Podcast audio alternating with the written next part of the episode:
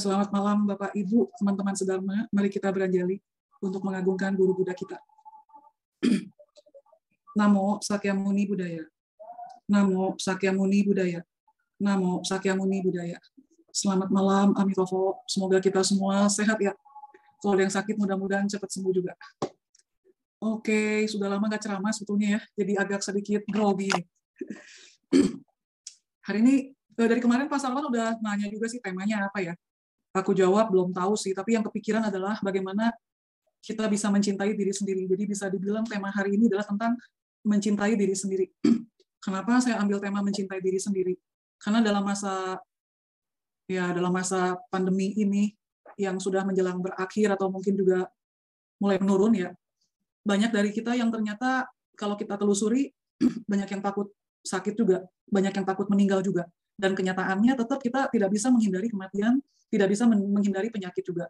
Dan parah-parahnya adalah ketika banyak di antara kita atau teman-teman kita yang akhirnya meninggal muda ya. 30, 40, 50 tahunan udah meninggal. Ada juga yang udah umur 80 lebih, kena COVID, masih segar bugar, sehat juga.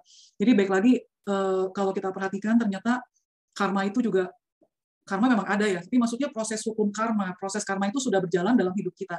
Nah sekarang bagaimana caranya supaya kita bisa keluar dari penderitaan tersebut, dan kalaupun penderitaan itu muncul, kita bisa menghadapi penderitaan-penderitaan yang sedang berlangsung dalam diri kita. Dan harus tetap diingat bahwa semua penderitaan yang terjadi dalam hidup kita, itu semuanya diakibatkan oleh diri kita sendiri, bukan oleh orang lain. Jadi kenapa disebut bahwa hukum karma itu adalah hukum yang sangat adil? Karena memang kita yang bikin karmanya.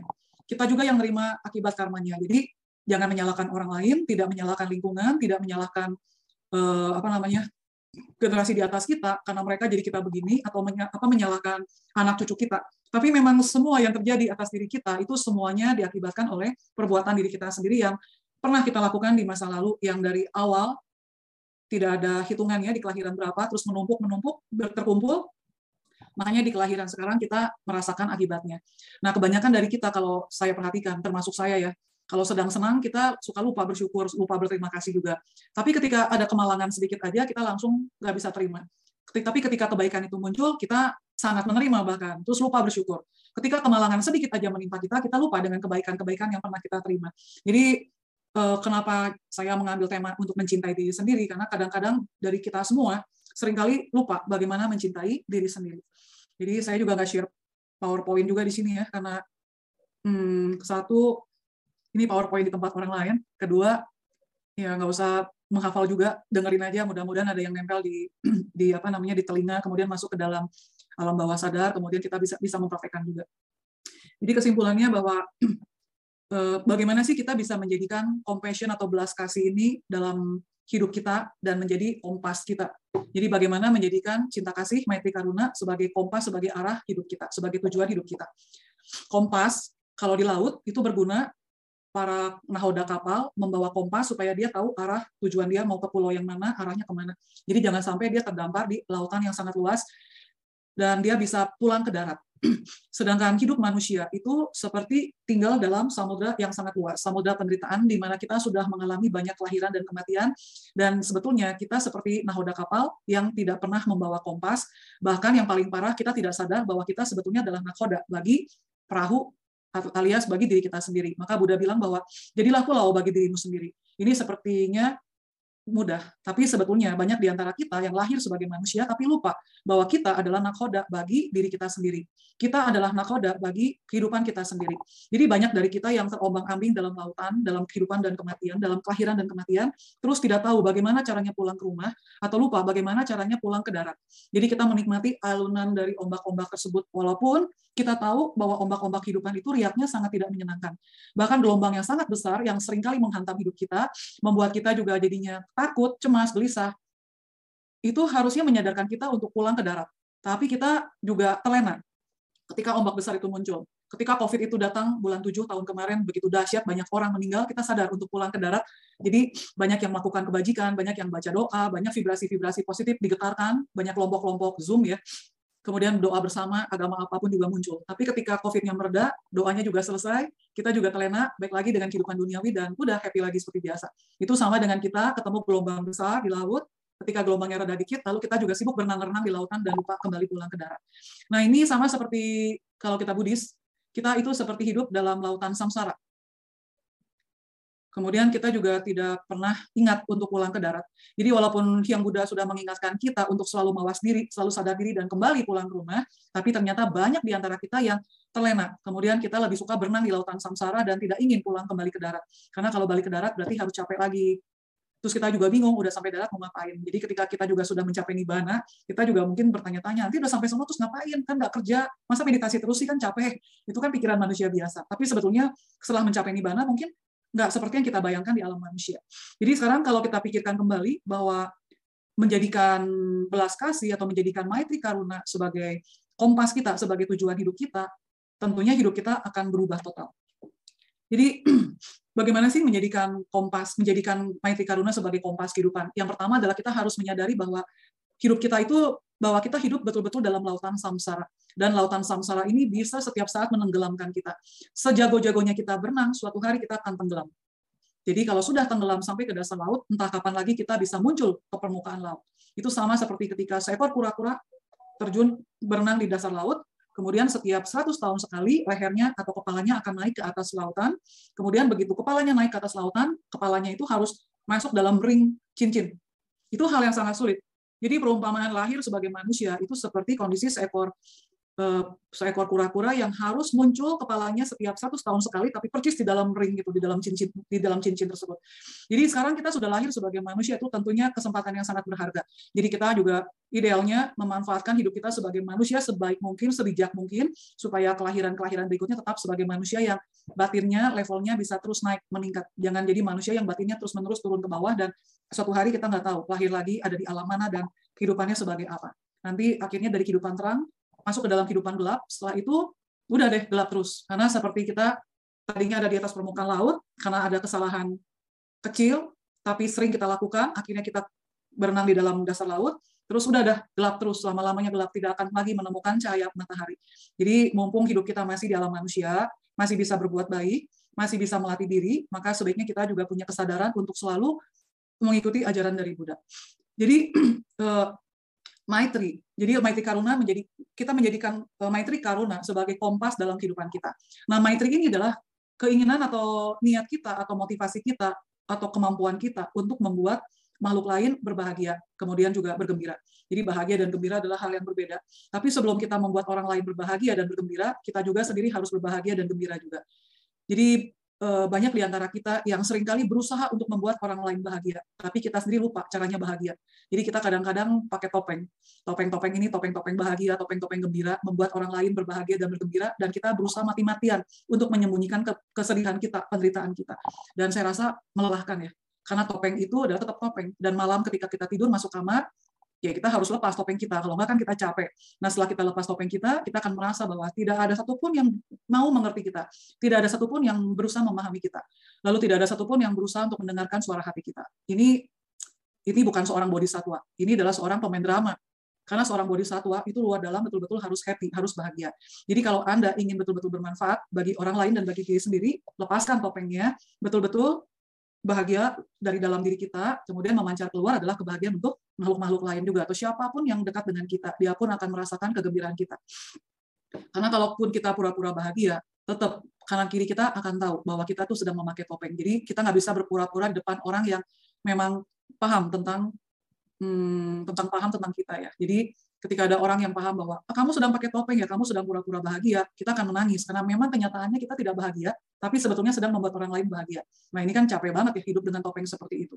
Jadi maitri adalah kemampuan untuk membuat orang lain berbahagia dan bergembira. Tapi jangan salah bahwa maitri ini juga harus ke dalam, jangan hanya keluar.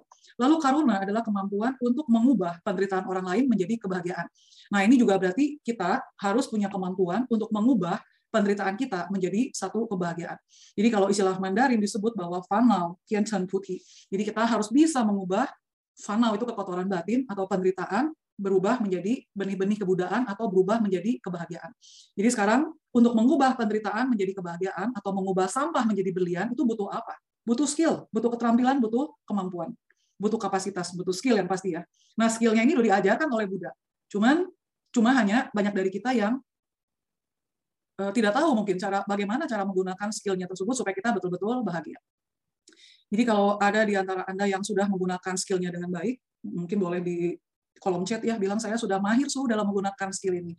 Skillnya salah satunya adalah melaksanakan sila. Tidak membunuh, berarti kita sedang mengembangkan cinta kasih, sedang mengembangkan maitri karuna.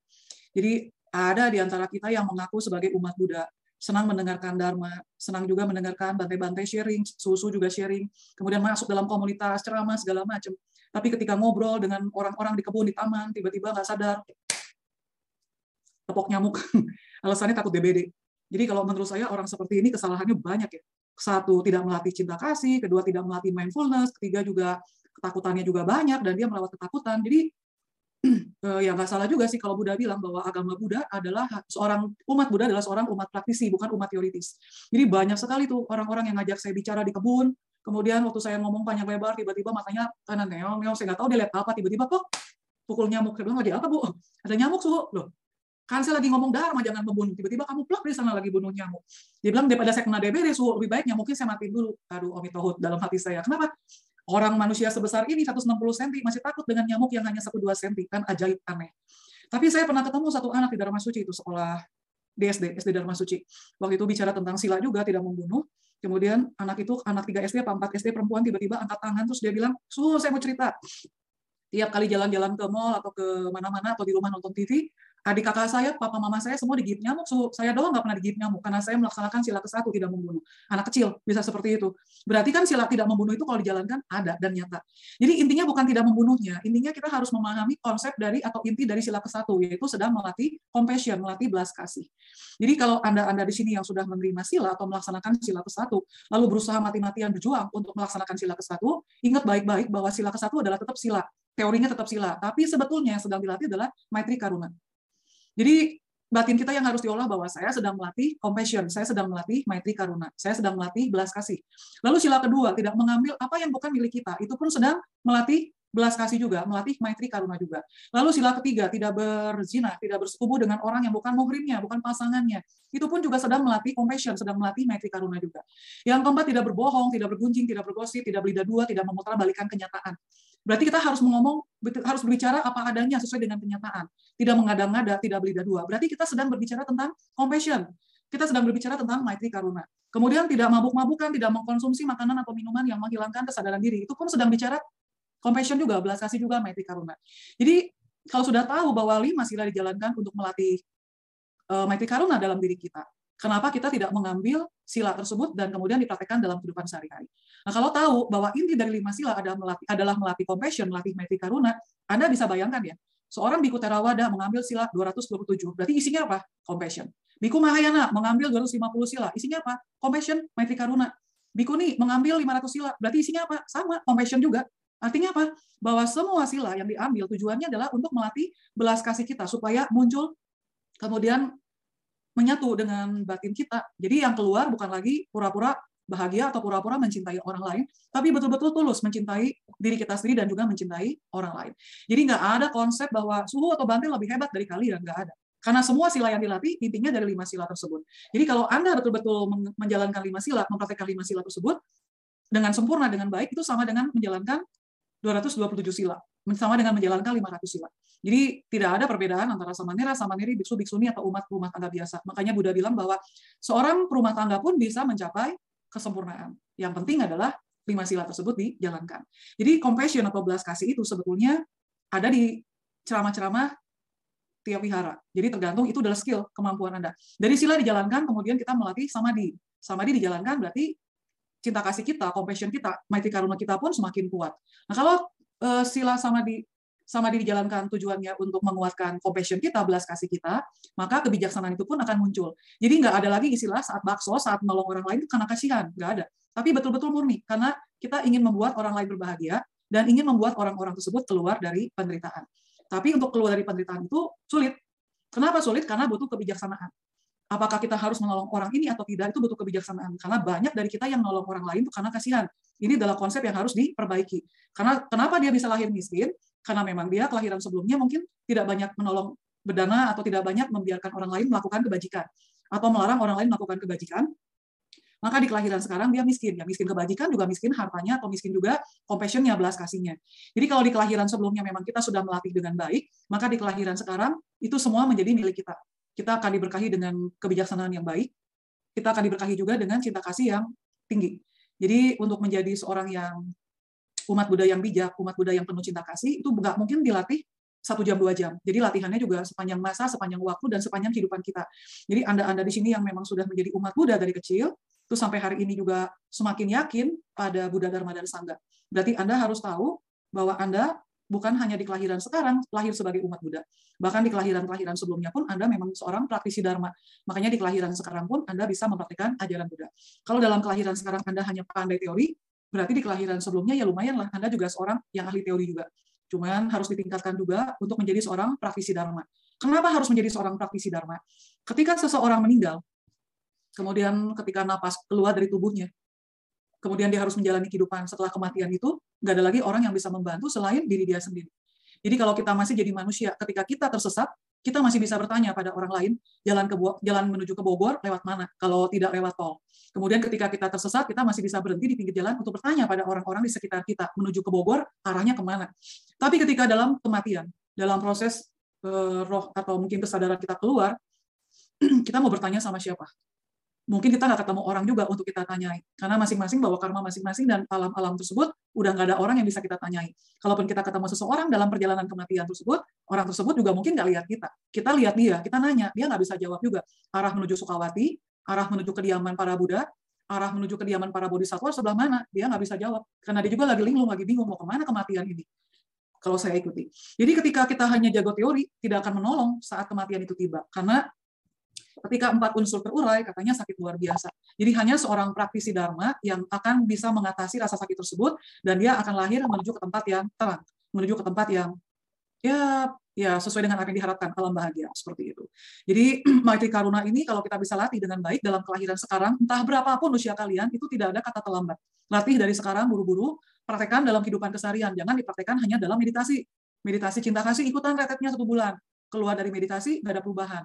Jadi jangan sampai nanti anak kita, cucu kita, atau pasangan kita, atau orang tua kita bilang, gue nggak percaya sama lu, gue lebih percaya sama tetangga kita. Lu mah rajin ke wihara, tapi kelakuan lebih parah daripada gue. Jangan sampai ada kata-kata terucap seperti itu dari orang-orang di sekitar kita. Jadi kita betul-betul tiap hari mawas diri, apakah perbuatan saya sudah sesuai dengan Buddha, yang sudah Buddha ajarkan. Kalau belum sesuai, perbaiki terus-menerus, dan jangan banyak bicara. Karena kalau kita hanya jago teori, tapi perbuatan kita tidak sesuai dengan apa yang kita ucapkan, tidak ada orang yang mau mendengarkan kita. Dan akhirnya orang-orang juga menjauh dari kehidupan kita. Karena sebel. Kenapa bisa sebel? Karena kelakuan kita yang tidak menunjukkan kita sempurna seperti yang kita ucapkan.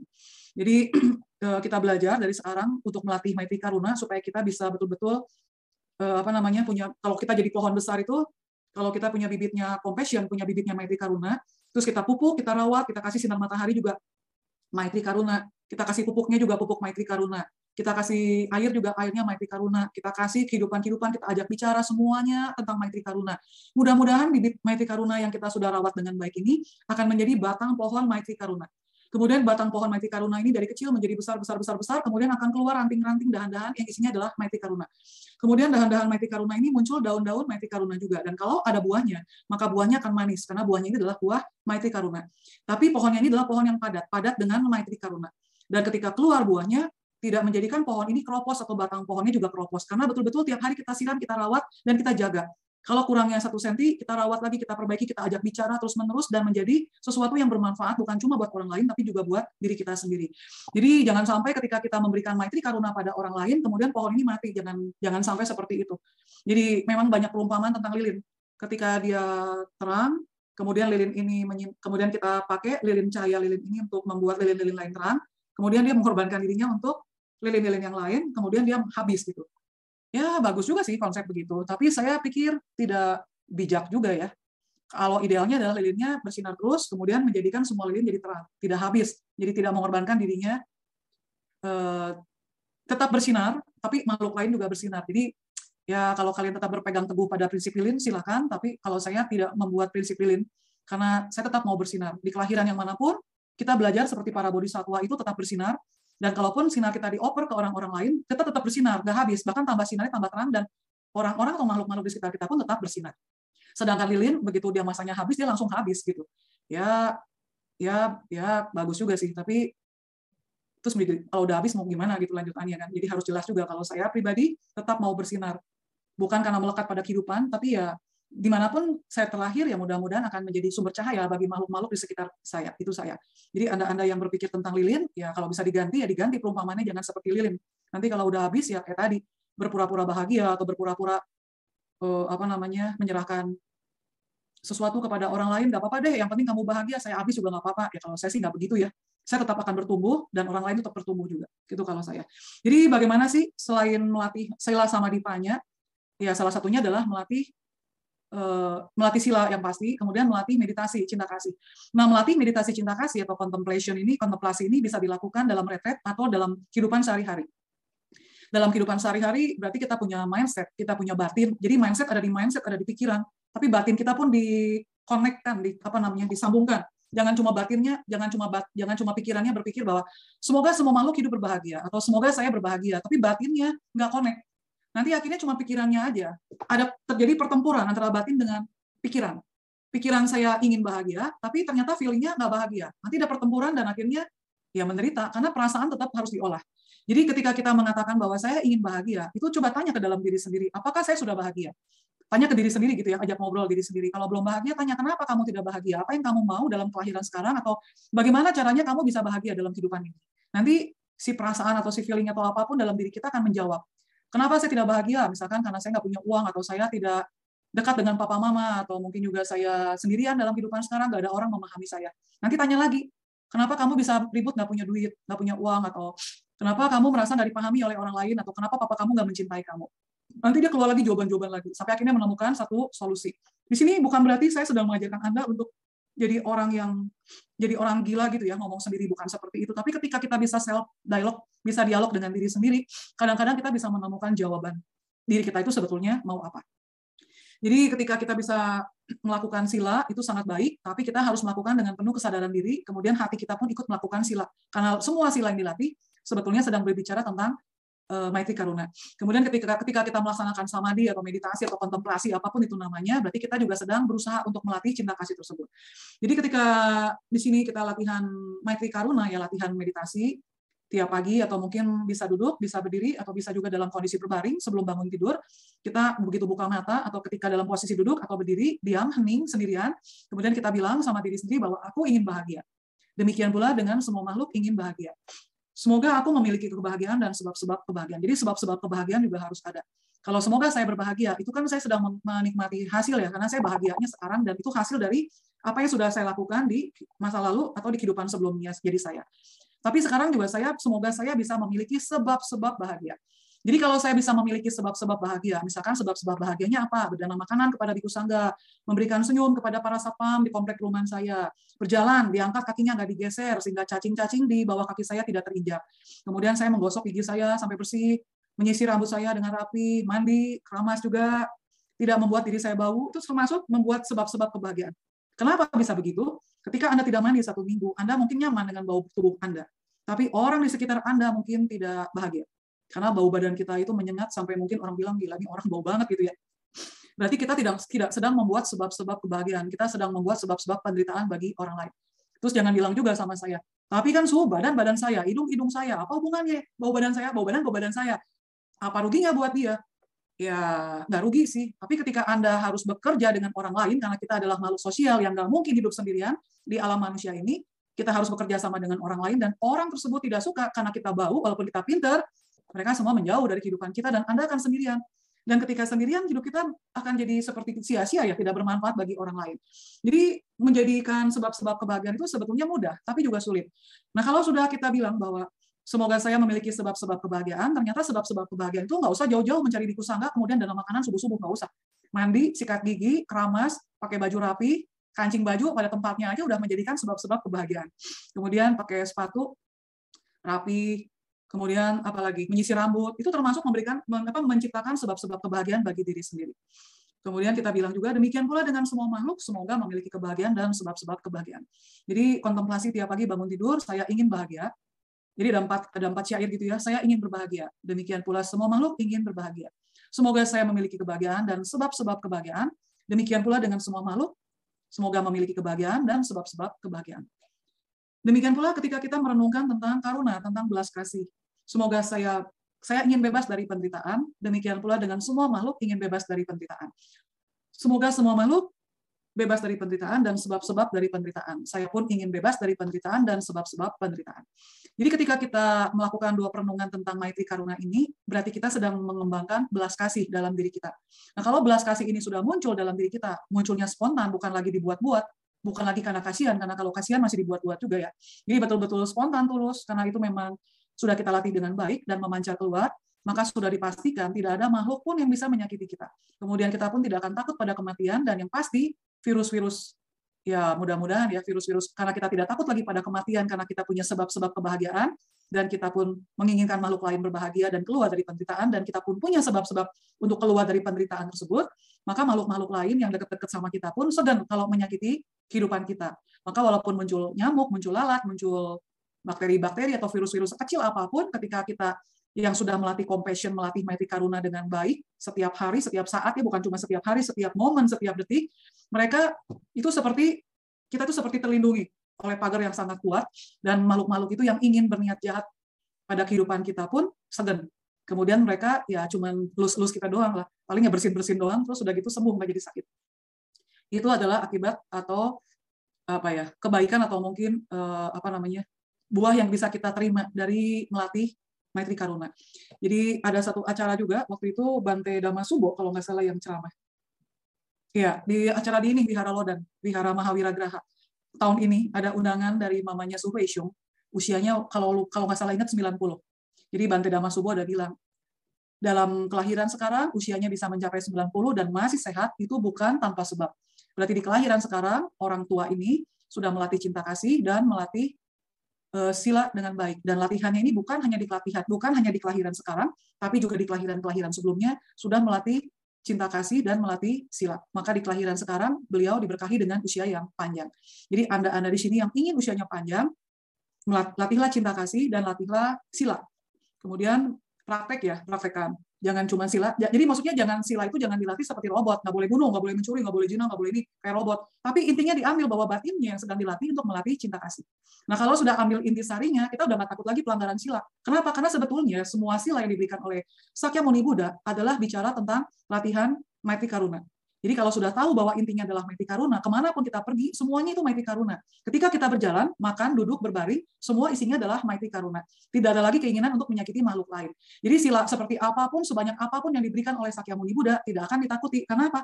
Isinya semuanya adalah tentang pelatihan bagaimana melaksanakan sila samadhi, melaksanakan Maitri Karuna, seperti itu. Jadi ketika kita melaksanakan atau melakukan atau melatih pelatihan Maitri Karuna, berarti kita sedang menanam bibit Maitri Karuna. Jadi nanti keluar batang pohonnya, cabangnya, daunnya, kalau ada buahnya, itu semuanya adalah tentang Maitri Karuna. Dan kita jadikan pohon tersebut yang kita latih dalam batin kita itu bukan pohon-pohon Maitri Karuna yang keropos. Begitu berbuah langsung mati ditebang, bukan seperti lilin. Tapi begitu muncul satu pohon, dia akan muncul lagi pohon-pohon yang lain. Jadi kemanapun kita pergi, kita akan menginspirasi orang-orang lain untuk melatih Maitri Karuna juga. Dan kita tidak akan mati setelah bertumbuhnya pohon-pohon yang baru. Jadi kita tetap kuat dan bahkan semakin kuat, semakin membesar, semakin bertumbuh. Nah, ketika kita bisa melatih cinta kasih, melatih Maitri Karuna dalam batin kita, maka yang muncul itu apa? Yang muncul adalah empati. Kita bisa merasakan penderitaan orang lain tanpa orang itu ngomong sama kita. Kita otomatis langsung muncul empati kita. Jadi empati itu harus dilatih. Nggak bisa munculnya spontan. Latihannya adalah dengan cara apa? Ya melatih tadi Maitri Karuna. Jadi jangan bilang bahwa, waduh empati kamu besar ya tanpa melatih, itu cuma mulut doang. Mulut doang. Jadi kalau kita betul-betul latihan compassion, latihan Maitri Karuna, maka empati itu akan munculnya spontan. Kemudian yang muncul lagi adalah apa ini? Kita bisa menghormati orang lain, kemudian kita juga bisa menghargai diri sendiri dan kita bisa mencintai diri sendiri. Jadi banyak banget lah manfaat dari mencintai diri sendiri dan juga mencintai orang lain. Jadi berbahagia itu adalah ketika kita bisa mencintai diri sendiri, kemudian aura atau mungkin getaran-getaran cinta kasih yang keluar dari batin kita itu nggak usah ngomong bahwa getaran ini keluar menuju alam semesta atau menuju ke lingkungan, dia spontan keluar sendiri, kemudian bisa menggetarkan hati orang-orang di sekitar kita. Jadi Master Singgin tuh yang punya Fokwang Sambit Hewan ya, ada bilang dalam bahasa Mandarin bahwa kantung semeli terseci. Jadi bisa membuat orang lain terharu, itu Bisa menggetarkan orang lain supaya terharu, itu merupakan dunia yang paling indah, menjadikan dunia itu indah. Jadi kalau kita bisa membuat orang lain terharu karena kebaikan kita, tapi bukan dibuat-buat dan spontan, didasarkan oleh maitri karuna yang memang sudah kita latih, kita akan menggetarkan hati mereka juga. Jadi kalau kita berbuat baik hanya sebatas pikiran, maka kita hanya akan menggetarkan pikiran mereka juga. Tapi kalau kita bisa menggunakan hati kecil kita, karena kita sudah latihan maitri karuna dengan batin kita itu, maka kita akan menembus batin orang-orang di sekitar kita. Kita akan menggetarkan batin-batin tiap orang, dan batin mereka pun begitu tersentuh, mereka akan langsung melakukan latihan cinta kasih juga. Maka banyak juga artikel-artikel yang kita sering baca, atau mungkin beberapa dari kita yang baca ya, ketika ada orang berbuat baik, kemudian ditanya sama si orang yang penerima kebaikan ini, apa yang harus saya berikan sebagai balas budi kepada bapak, atau kepada ibu, atau kepada saudara? Kemudian orang yang sudah memberikan kebajikan ini membalas, nggak usah kamu balas budi kepada saya. Yang harus kamu lakukan adalah jangan berhenti berbuat baik sampai ke kamu. Jadi saya berbuat baik, jangan berhenti sampai lu doang. Tapi kamu terus berbuat baik, lakukan kepada banyak orang. Dan kamu sampaikan kepada orang-orang yang sudah kamu tolong untuk terus berbuat baik kepada orang-orang lagi, yang lain-lain lagi. Ini intinya adalah sedang menggetarkan batin orang-orang tersebut supaya terus berlatih cinta kasih. Jadi andai, kita berandai-andai suatu hari semua manusia, semua makhluk bisa tergetar perasaannya, karena dari kita di sini ada sekitar 39 orang melatih maitri karuna, kemudian kita masing-masing bisa menggetarkan satu orang di rumah kita supaya dia terharu dan dia tergerak untuk melatih cinta kasih juga. Berarti 39 kali 2 orang, dan dia menggetarkan lagi perasaan satu orang, maka pelan-pelan isi dunia akan berubah menjadi dunia cinta kasih. Jadi kalau kita bisa seperti itu, menggetarkan dunia satu orang aja, berarti kita berarti sedang berbuat baik kepada dunia ini. Salah satu cara berbuat baik kepada alam semesta adalah tidak berjalan keras-keras. Jadi maksudnya melangkahlah dengan penuh cinta kasih. Maka buku-bukunya Thich Nhat Hanh di situ selalu bilangkan berterima kasih, berjalanlah, mencintai bumi, jangan buang sampah sembarangan. Jadi jangan membuang sampah sembarangan itu bukan karena kita takut oleh ancaman karena nanti dihukum 25 juta, 40 juta. Jangan seperti itu.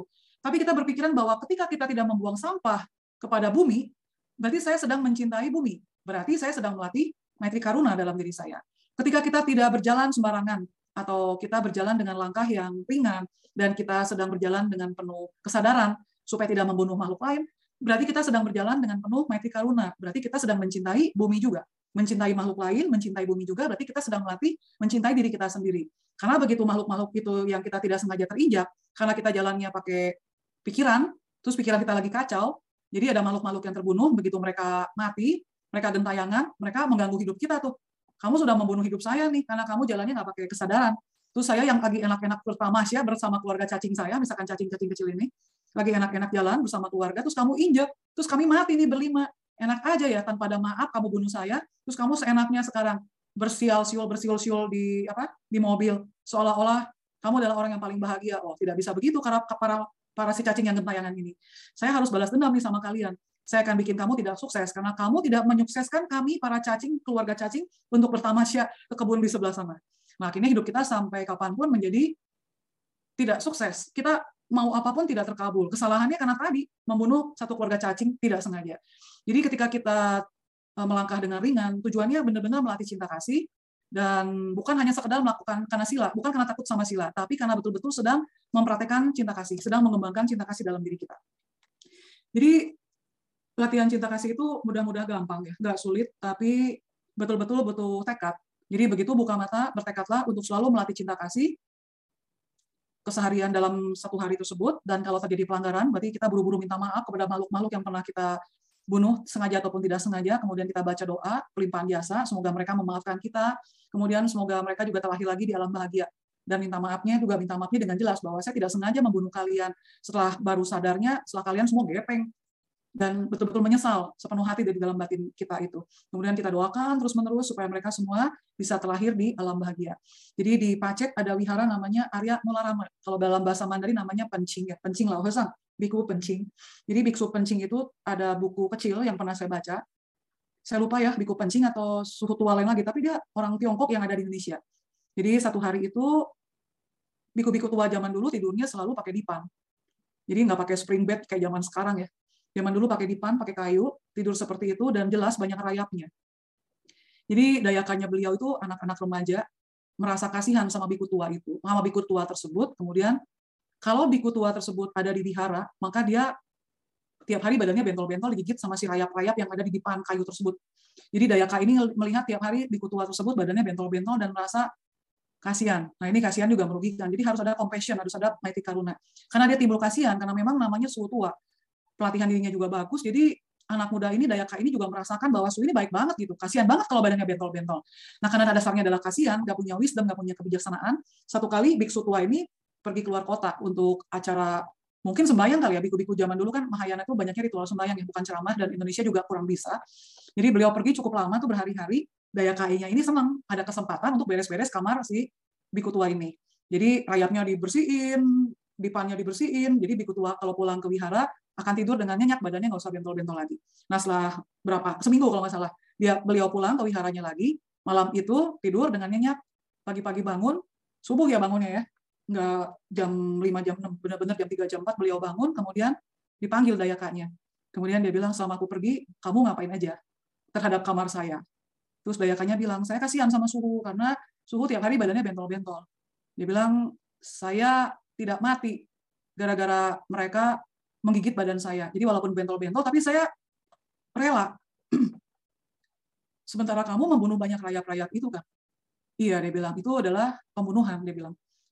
Dia bilang, saya akan, dia jadi belutut tiap hari. Jadi Suhu ini tiap hari belutut di depan altar Chanho ya, melakukan pertobatan, mewakili Dayaka tersebut untuk memohon kepada Buddha, memohon, ya sebenarnya nggak ada pengampunan sih ya, karena karma sudah berlangsung dan sudah berjalan, dan si Suhu tua ini juga tahu bahwa karma adalah karma gitu. Tapi beliau sedang menggetarkan perasaan si Dayaka ini, mungkin juga bukan Buddhis-Buddhis banget ya, karena bahasa Indonesianya kan kurang bisa, jadi ngomongnya mungkin patah-patah, apalagi bicara tentang karma pakai bahasa Mandarin kan juga nggak nangkep. Tapi yang pasti nggak boleh bunuh, intinya seperti itu. Tapi anak muda ini kan juga nggak ngerti kenapa nggak boleh bunuh kan? Nggak seperti zaman sekarang ceramahnya bahasa Indonesia, apapun juga bisa disampaikan dengan enak gitu. Jadi si Suhu tua ini tiap hari bersujud berlutut di depan altar minta pengampunan dari para Buddha Bodhisattva. Kemudian anak muda ini nggak ngerti, dia nanya, Suhu setelah pulang kenapa berlutut dan kenapa juga tahu kenapa kamarnya kok jadi bersih gitu? Terus ada apa gitu? Kenapa harus berlutut tiap hari? Ada apa gitu? Jadi Suhu tua itu bilang, karena malam itu saya tidur, badan saya nggak bentol-bentol. Jadi saya tahu, kamu apakan tuh kamar saya? Jadi bukan karena saya pintar, punya indera keenam, tapi karena memang saya malam itu tidurnya nggak diganggu sama rayap-rayap atau semut-semut kecil itu di dalam dipan.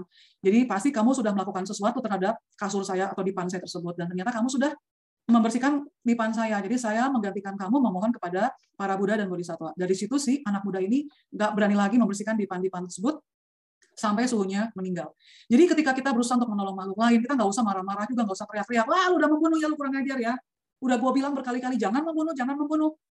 Kita pakai kekerasan, dia juga akan melawan. Gimana sih Suhu, orang sudah baik hati.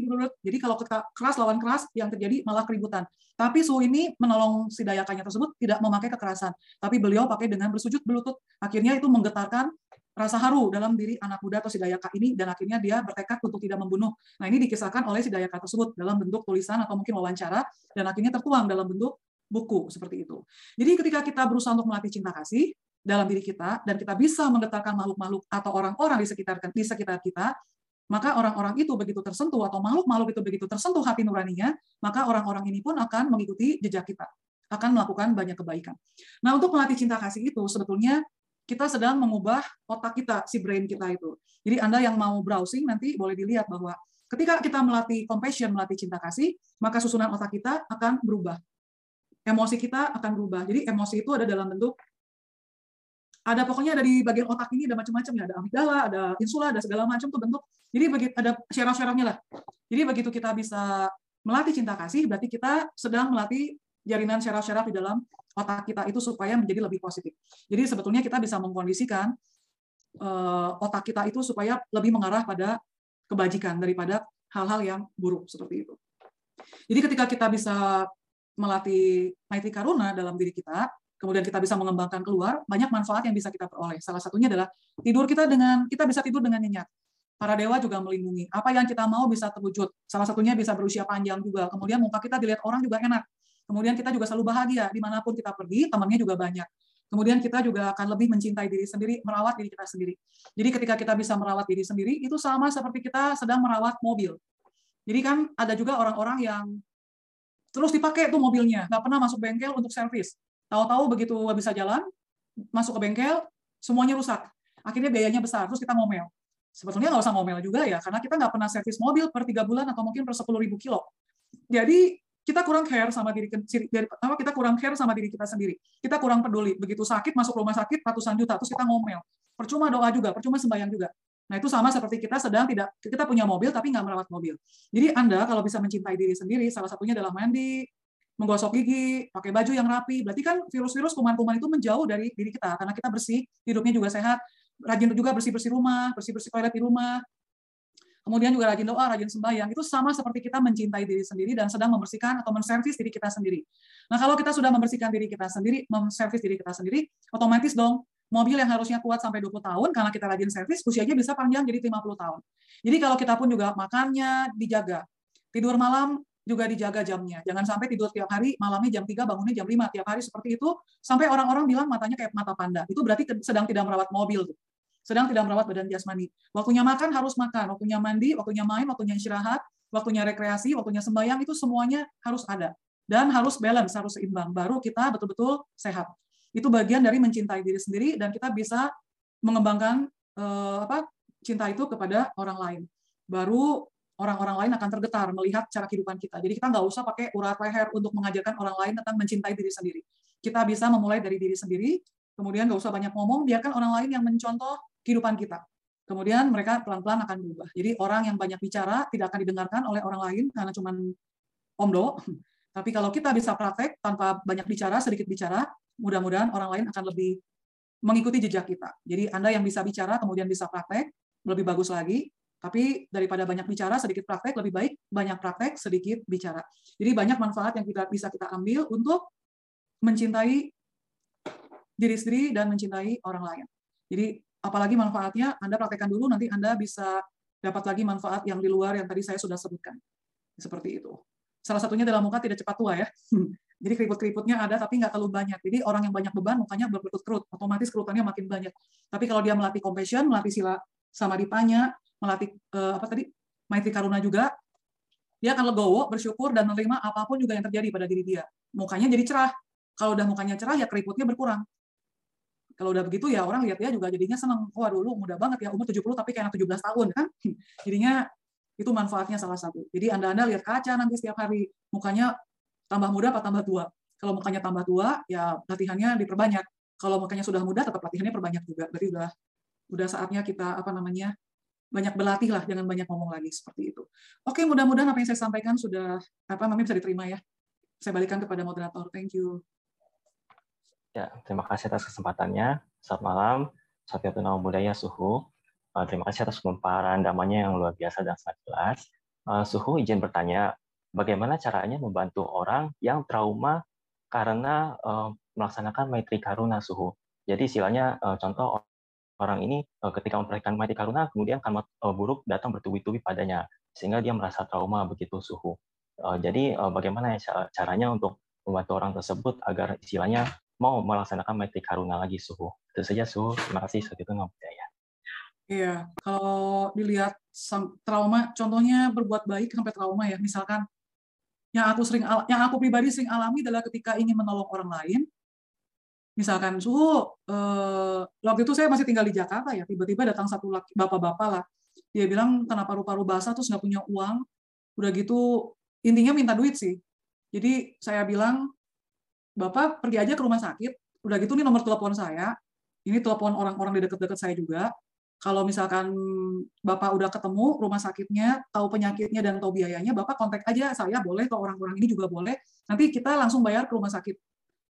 Bapak nggak usah khawatir tentang biayanya, nanti semua kita yang tanggungin. Tapi itu orang ini ngilang, nggak ada kabar lagi. Nah, kenapa bisa ada konsep akhirnya saya langsung ke rumah sakit? Karena beberapa kali nolongin orang kena tipu terus gitu.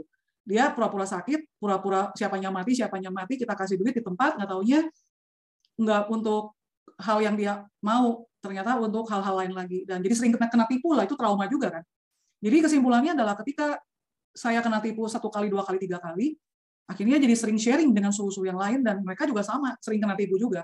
Akhirnya ada pikiran dalam diri saya, males nolongin orang, mereka nipu-nipu gue terus gitu istilahnya. Tapi kemudian ketika suhu-suhu yang lain bicara bahwa, biarin aja lah karma-karma orang itu berjalan, tapi kita harus punya sistem. Dan kita harus punya pandangan benar gitu. Kenapa kita nolongin orang, kenapa ini, kenapa itu. Jadi saya pikir-pikir lagi, oh iya ya, karena saya nolongin dia karena kasihan, bukan karena maitri karuna. Jadi Jadi yang pertama kali kita belajar adalah tentang kasihan, konsep kasihan ini. Dan kata-kata dari kasihan ini kita sering dengar dari kecil, dari lahir kali ya.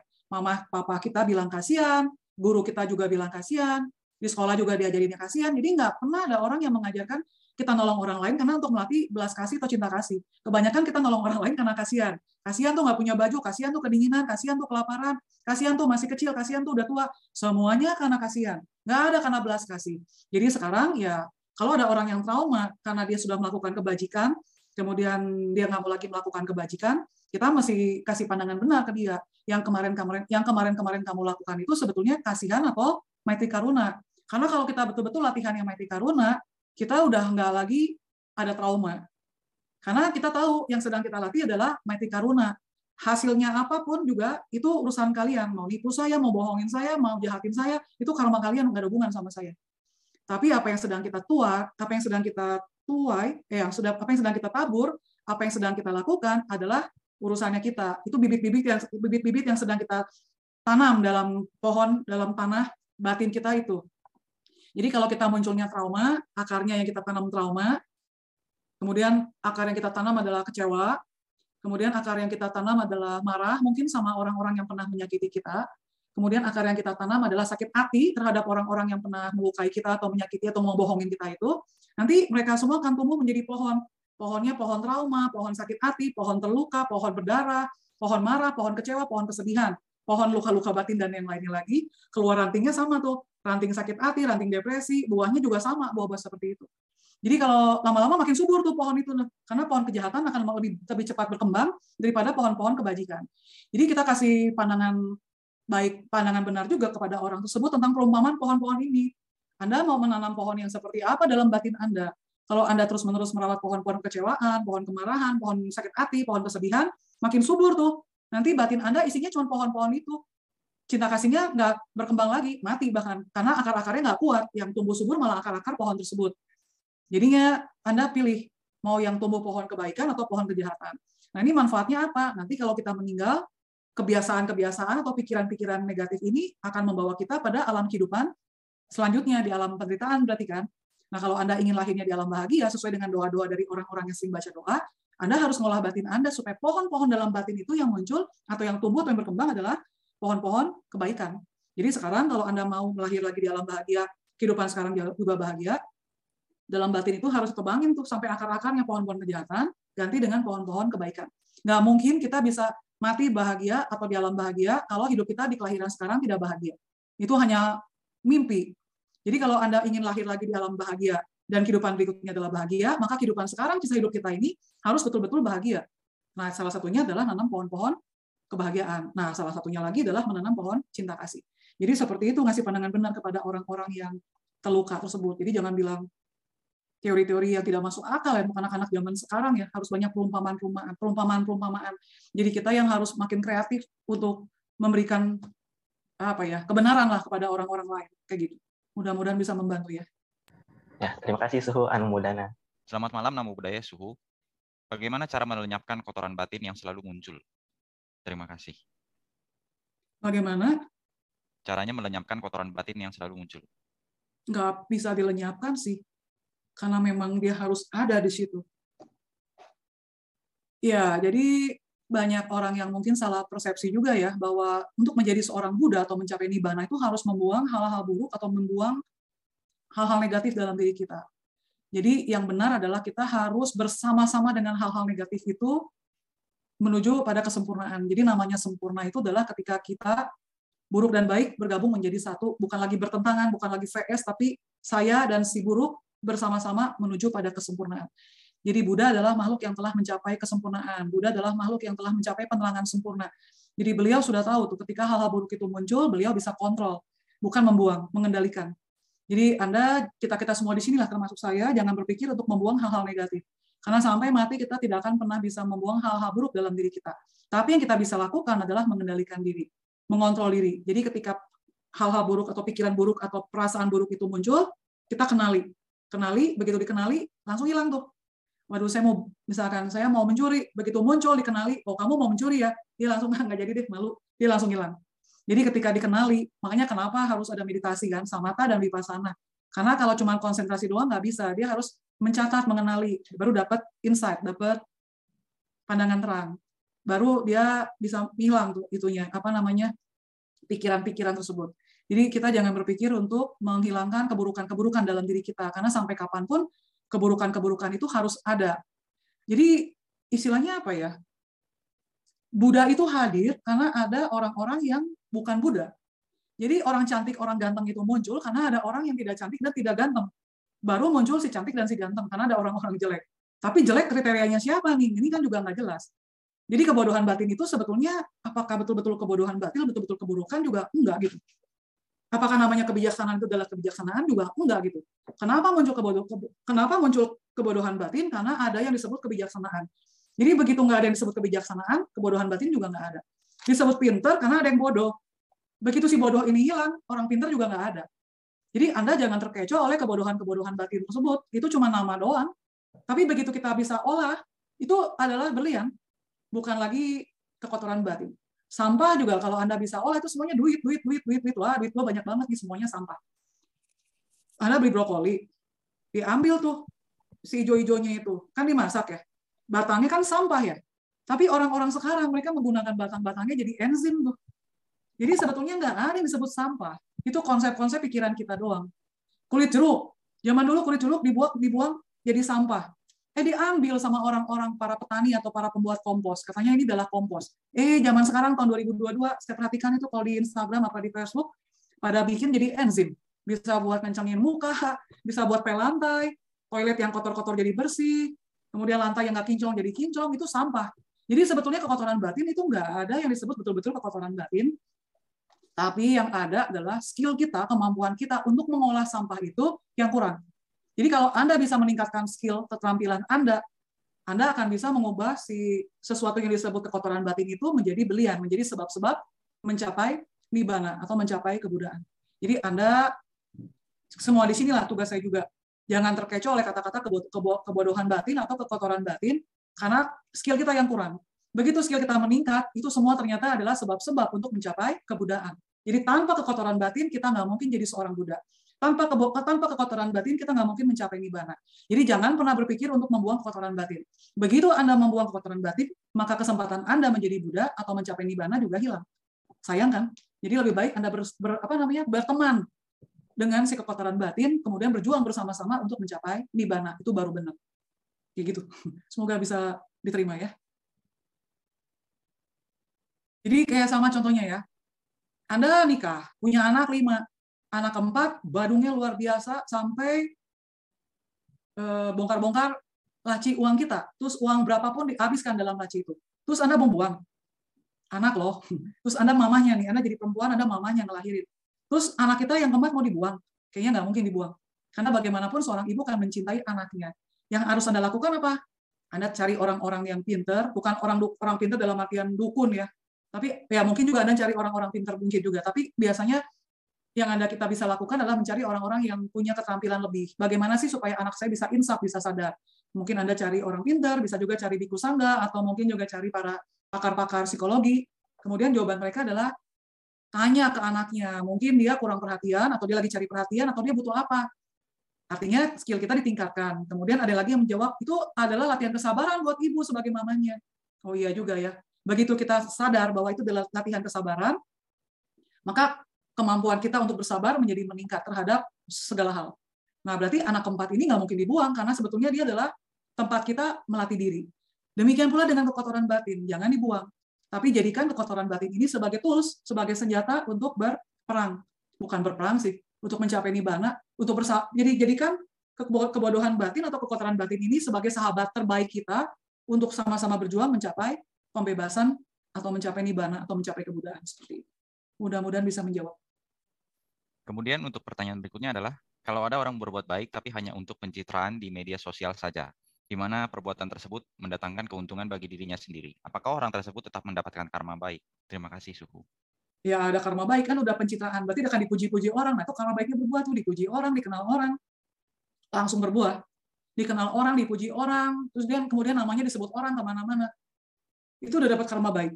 Tapi apakah tulus atau tidak, itu baik lagi nanti dia terimanya kapan, setelah nanti mati ya. Apakah akan banyak orang yang melayat dia? Tapi harusnya tetap banyak sih, karena orang-orang yang butuh pencitraan juga banyak. Jadi ketika si pencitra yang hobi pencitraan ini juga meninggal, maka yang hadir juga orang-orang yang butuh pencitraan. Tetap ramai sih. Itu karma baiknya dia juga, ya. Jadi kan orang ini butuh pencitraan. Nah, orang yang butuh-butuh pencitraan juga menghampiri. Jadi ketika si orang ini meninggal, ya yang datang melayat juga orang-orang yang akan penuh dengan pencitraan diri juga sih, pakai video, pakai apa rekaman, share-share juga. Itu semua langsung berbuah tuh di kehidupan sekarang. Ya itu udah seperti itu hukumnya.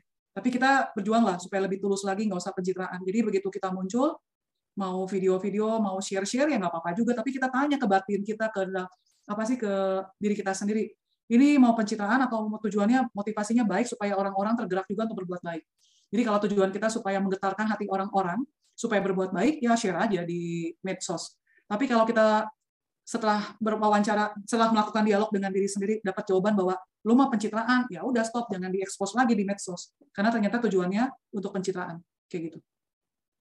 Jadi hanya diri sendiri yang tahu itu pencitraan atau bukan. Jadi jangan menjudge orang lain, jangan menghakimi seseorang atau orang lain, itu adalah pencitraan, karena yang tahu hanya diri dia sendiri.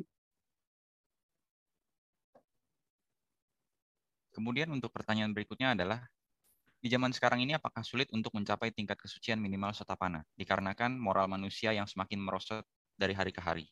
Terima kasih, Subuh. Iya. Kalau sebetulnya kalau bicara seluruh dunia sih harusnya nggak sulit ya. Tetap ada yang mencapai kesucian. Masalahnya adalah lingkungan kita mendukung atau tidak. Nah, kalau Anda memang tekadnya kuat, komitmennya kuat untuk mencapai kesucian di kelahiran sekarang, ya Anda nggak usah peduli sih orang lain jalannya seperti apa. Jangan kebawa lah oleh orang lain. Anda pasti bisa mencapai Sotapanna juga, atau mungkin mencapai arahat dalam kelahiran sekarang. Tapi kalau komitmen yang Anda pegang juga lemah, ya udah. Ya kita nggak ada bedanya lah, 11-12 berarti. Jadi baik lagi ke komitmen diri sendiri, tekad diri sendiri, kuat apa nggak kuat. Itu jangan jauh-jauh mencapai Sotapanna ya. Di kelahiran sekarang aja udah bilang, suhu saya nanti mau jadi biku. Kenyataannya benar-benar udah gede, udah tua, nggak jadi biku lagi tuh. Kenapa? Alasannya segudang, kasihan sama mama papa, nggak boleh sama mama papa, atau ketemu jodohnya nanti kelahiran berikutnya aja. Jadi banyak banget alasannya. Itu baru jadi biku doang, belum lagi jadi Sotapanna gitu. Untuk jadi seorang biku aja banyak banget alasannya. Untuk pabaja aja alasannya segudang, apalagi mencapai Sotapanna. Jadi baik lagi ke diri sendiri sih, mau atau enggak mencapai kesucian di kelahiran sekarang. Kalau emang mau mencapai kesucian di kelahiran sekarang, ya Anda berjuang sekuat mungkin, jangan pedulikan orang-orang lain yang jalannya mungkin beda dengan kita. Anda kalau mau melawan arus ya harus berjuang sekuat tenaga, karena banyak orang yang searus. 1000 orang ikut arus, Anda adalah satu-satunya yang melawan arus, ya setengah mati sih memang. Tapi kalau Anda bisa pakai skill berenang yang baik, pakai tekad, pakai semangat, pakai apapun yang Anda bisa Anda keluarkan, Anda akan mencapai juga. Cuman ya itu tadi, perjuangannya berarti ekstra luar biasa besar. Dan kemungkinannya pasti ada, bukan nggak ada. Tapi intinya adalah latihan, ya jadilah seorang praktisi ajaran Buddha yang baik ya. Jangan hanya sekedar teori, tapi benar-benar yang bisa mempraktikkan ajaran Buddha. Manfaatnya bukan buat orang lain, tapi buat diri sendiri. Karena saat kita meninggal nanti, itu yang akan kita bawa. Ini jadi modal. Jangan nanti nunggu orang lain doain kita. Belum tentu saat orang lain doain kita, di peti mati itu kita juga dengerin. Jadi kalau bukan kita latihan dari sekarang, mau kapan lagi? Itu sih intinya seperti itu. Mudah-mudahan bisa tersampaikan maksud saya. Ya.